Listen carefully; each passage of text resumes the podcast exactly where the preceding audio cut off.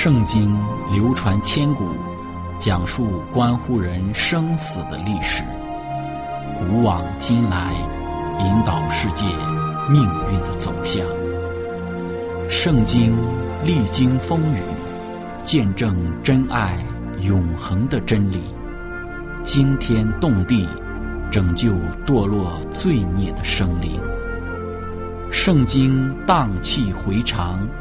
感动铁石心肠的生命，坚往之来，翘首以待基督的复临。希望福音广播电台圣经系列解经节目开卷有益，让我们翻开这本千古奇书，去领悟其中可以扭转人生的真理。亲爱的听众朋友，平安。欢迎您收听《圣经解经》节目《开卷有益》，我是您的朋友志成。今天我们还是一起来学习《圣经·使徒行传》的一章十二到十四节的内容。经上记着说，有一座山名叫橄榄山，离耶路撒冷不远，约有安息日可走的路程。当下门徒从那里回耶路撒冷去，进了城，就上了所住的一间楼房。在那里有彼得、约翰、雅各、安德烈、菲利、多马、巴多罗买、马太、亚勒菲的儿子雅各、奋锐党的西门和雅各的儿子犹大。这些人同着几个妇人和耶稣的母亲玛利亚，并耶稣的弟兄，都同心合意的横切祷告。经文我们先读到这里，我们一起来祷告。我们在天上的父，亲爱的主，谢谢您的恩典。借着使徒们他们美好的榜样，来教导我们今天跟从主的人属天的真理，以及天国所看重的品格。亲爱的主，我们看到您所拣选的门徒中，他们的品格都并非十分的完全，甚至他们的品格以及他们所做出的一些事情，甚是使主极为不喜悦。但是呢，他们经过真理的教导，经过圣灵的更新。他们的生命改变了，他们的行为动机翻转了，以至于他们成为了美好的见证，成为传播真光的管道。今天我们祈求主，你也用真理、用圣灵来更新、来引导我们，使我们能够成为主您合用的器皿，成为传播真理的管道。我们接着祷告，也将今天的学习继续的交托给主，祈求您的圣灵来亲自与我们同在。使我们从十一位门徒的生平当中有更多的感动与收获。我们祷告是奉主耶稣的名求，阿门。亲爱的朋友，今天我们一起学习的题目还是十一位门徒。我们要分享的内容是第二部分。开始我们今天的学习之前，我们要一起聆听一首诗歌，歌曲的名字是《全能的创造主》。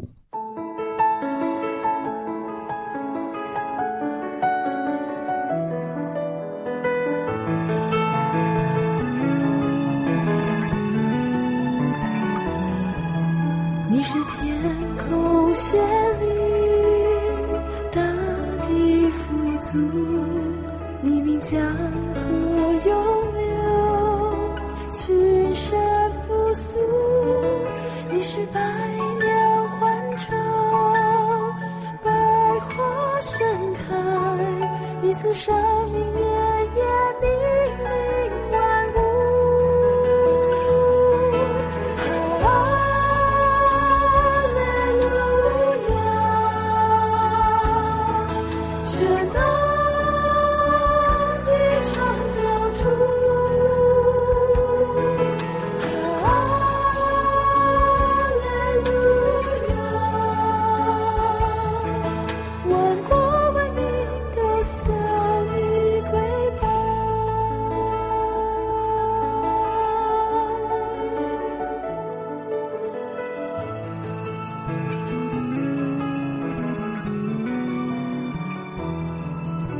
山青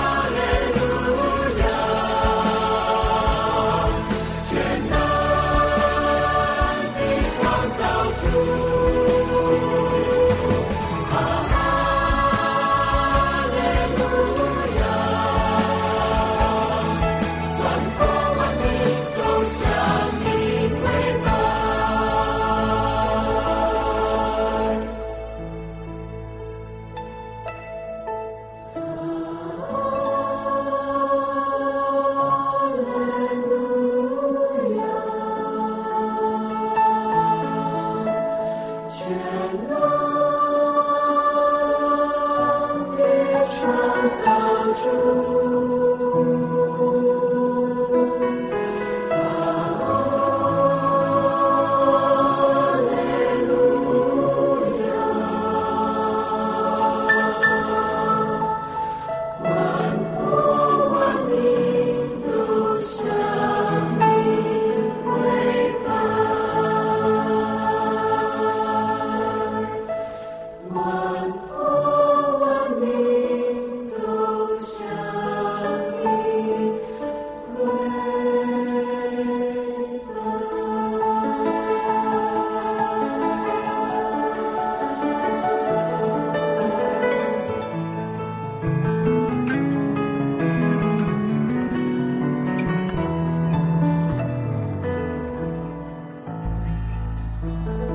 亲爱的朋友，诗歌中与我们分享，我们所敬拜的主是全能的创造主，宇宙万物是他所造，日月星辰为他所存，世间万物是他所命，山川河流为他而立。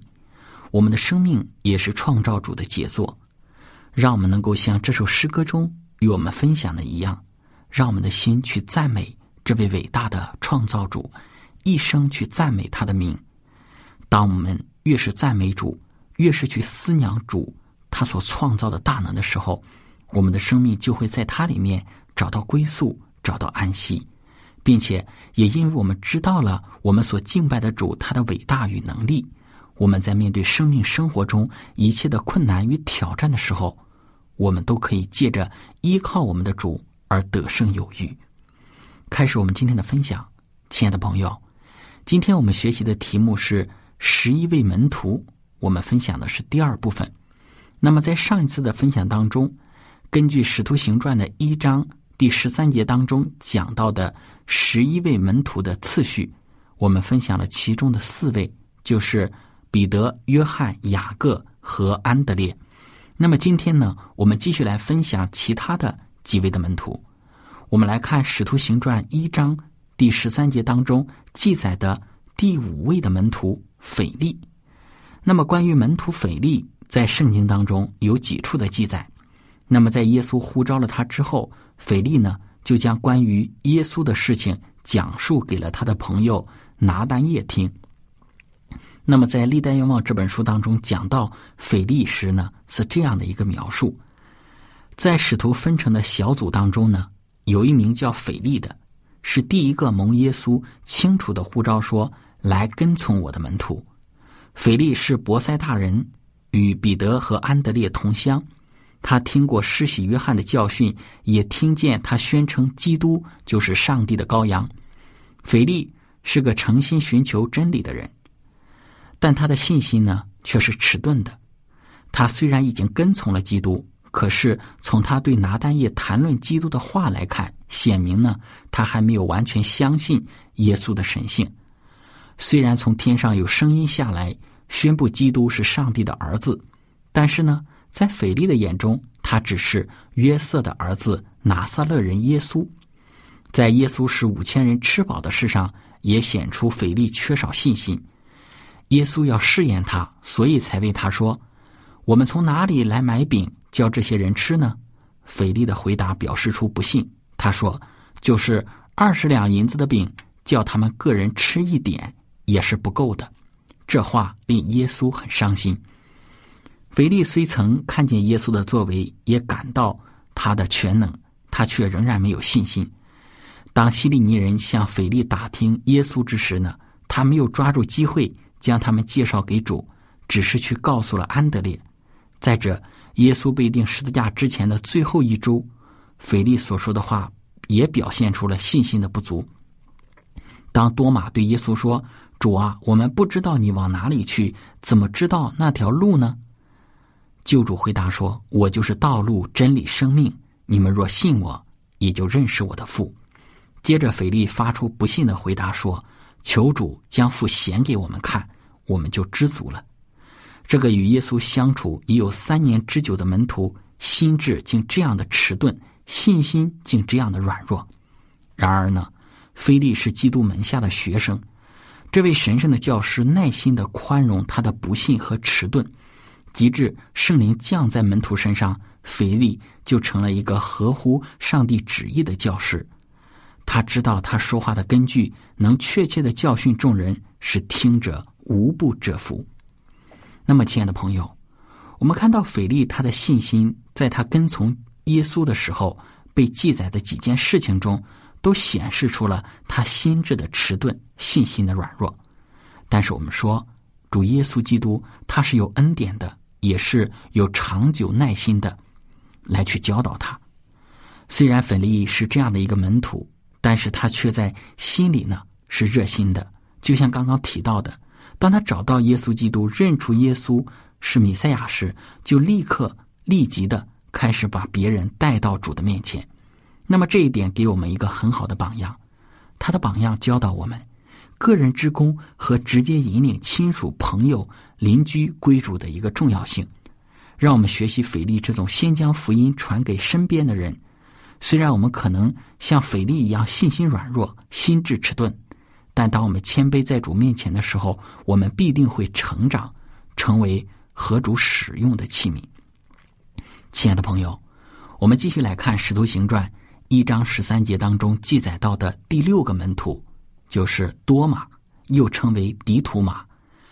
门徒多马呢，他为人信心软弱，有三次发言都显现出了他的信心软弱。第一处记载在约翰福音的十一章的十六节。还有十四章的第五节，以及二十章的二十四到二十九节。那么，关于多马的记载呢？表现出的三次的信心软弱的行为当中，比较使人印象深刻的，当属于耶稣复活后向门徒显现时。因为耶稣向门徒显现的那一次呢，他当时没有在场的缘故，所以多马就说。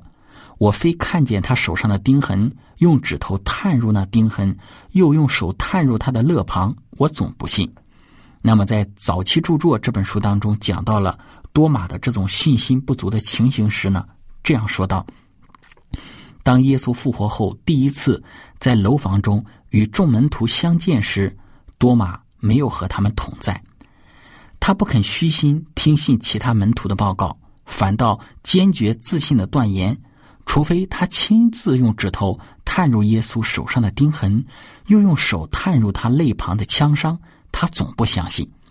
他在这件事情上表示对他弟兄缺乏信任。如果大家都要求这样的凭据呢？现在就不会有人接受耶稣并相信耶稣基督他的复活了。但上帝的旨意乃是要那些不能亲眼看见，也不能亲耳听见复活之救主的人接受门徒们的报告。上帝不喜悦多马的不信。在耶稣再度与门徒相会之时呢，多马也与他们同在。他既看见耶稣，就相信了。但他曾经说过，他在亲眼看到基督之外，若不亲手摸到他，他就不会感到满意。耶稣就给他得到他所希望的凭据。于是多马喊叫说：“我的主，我的上帝！”但耶稣因他不信，就责备他说：“你看见了我才信，那没有看见的就信了的人有福了。”亲爱的朋友，我们看到是这样的一位小信的门徒多马。但是耶稣在对待多马的事情上，却有很多宝贵的教训在里面。在对待多马的方法上，耶稣给我们上了一课。他的榜样教导我们应如何对待信心软弱、特别多疑的人。耶稣没有狠狠的责备多马，也没有同他展开辩论，他只将自己显给这怀疑诚信的人看。多马为自己的信心提出最不合理的条件。而耶稣用宽宏大量的爱和体谅的精神胜过一切的障碍。不信的心是很难用辩论来去克服的，辩论倒会使之设法自卫，寻找新的理由和借口。我们要让耶稣的仁爱和怜悯向人显明，他是被定十字架的救主。如此呢，许多一度顽梗不信的人就会像多马一样说：“我的主，我的上帝。”那么，这是今天我们需要去留意的。后来的多马在经过早与圣灵的洗礼之后，他的整个生命翻转改变。据说呢，门徒多马他曾到波斯、印度传道，在印度呢被人用长枪刺死而殉道。亲爱的朋友，让我们能够学习像耶稣对待多马一样去对待那些信心软弱的人，同时，我们今天也有可能像门徒多马一样是软弱小信的。但是，当我们一直保持一颗谦卑受教、追求真理的心，并且渴慕圣灵的更新与洗礼，我们的生命最终也必定会像门徒多马一样，成为被主所重用的人。亲爱的朋友，与您分享到这里，我们一起来聆听一首诗歌，之后我们再来接着分享。歌曲的名字是《耶和华，你是我的神》。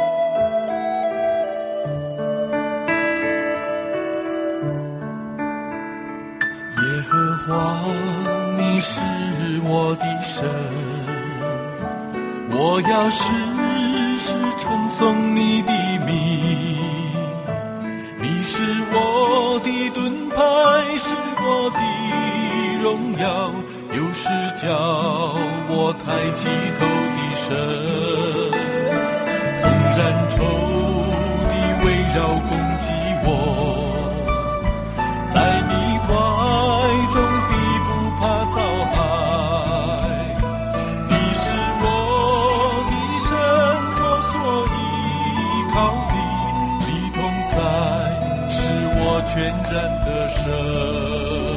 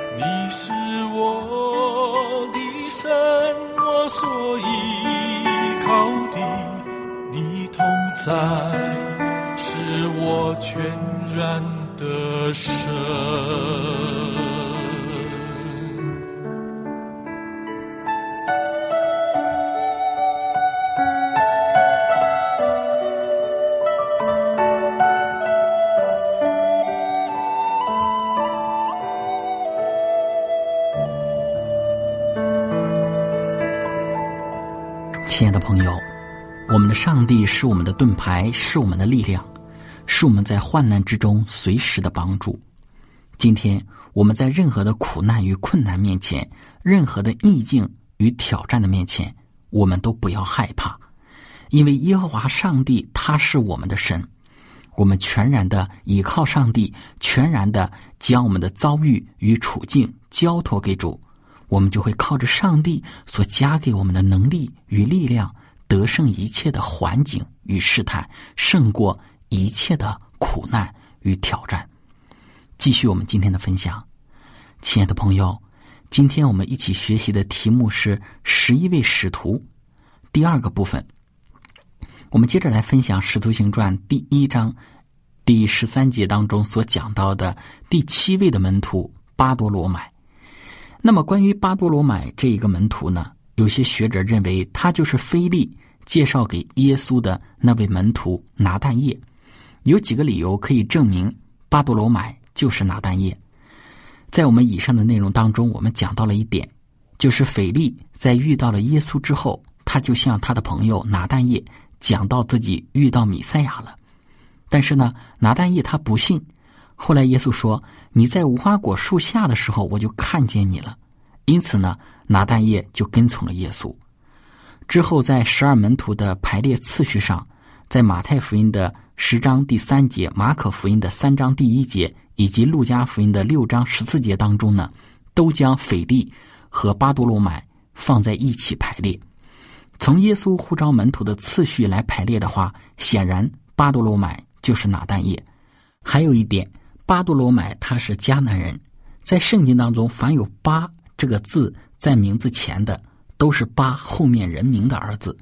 那么巴多罗买呢，就是多罗买的儿子。像圣经当中还有讲到巴约拿，巴约拿就是约拿的儿子，巴迪买就是迪买的儿子。所以呢，巴多罗买就是多罗买的儿子的意思，不算他的正名，他的正名该叫拿但业。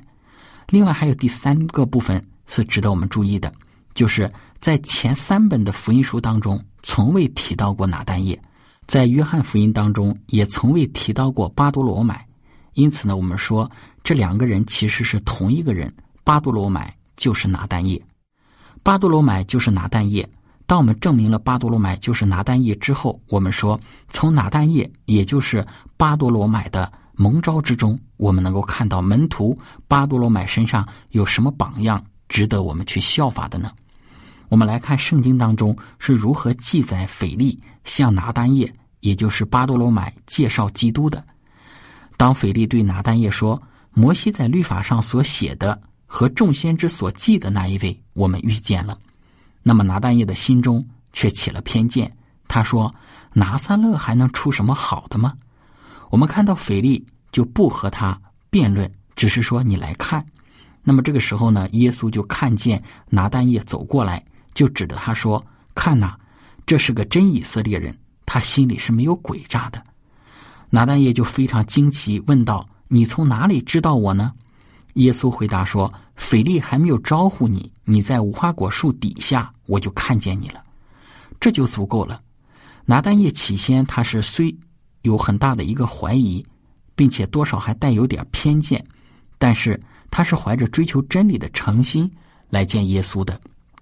那么这个时候呢，拿单业他的愿望已经达到了，他就立时表现的这个信心呢，竟高过那领他前来的朋友腓力。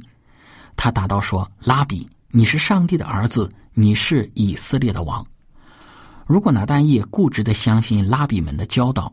他就永远不会找到基督。他成为了主的门徒，是因为他凭自己的观察和判断而行事。现在也是如此。有很多的人固执偏见，无力从善，巴不得呢，他们愿意亲自来看，结果将是何等的不同啊！如果一直偏信世俗权威的指引，就没有一个人能明白真理而得救。我们必须像拿但业那样亲自研究上帝的话，并祈求圣灵的启示。那在无花果树下看见拿蛋液的那位主，同样的也来呼召我们，要我们来跟从他。那来自光明世界的天使也必会靠近那些凡谦卑寻求上帝指引的人。巴多罗买在耶稣升天之后，他曾到印度、亚美尼亚等地传道。后来呢，他在亚美尼亚殉道，死得很惨，被斩首剥皮，倒钉在十字架上，也成为了为主殉道的门徒。亲爱的朋友，今天我们分享了圣经当中的耶稣的几个门徒。那么今天我们的分享就到这里。最后，如果您想与我们有更多的关于圣经真理方面的互动，或者是您愿意与我们分享在您生活之中的见证、信仰的经历，您可以写电子邮件给我们。我们的电邮地址是 z h i c h e n g at v o h c 点 c n。感谢您，愿上帝赐福您。我们下次节目再见。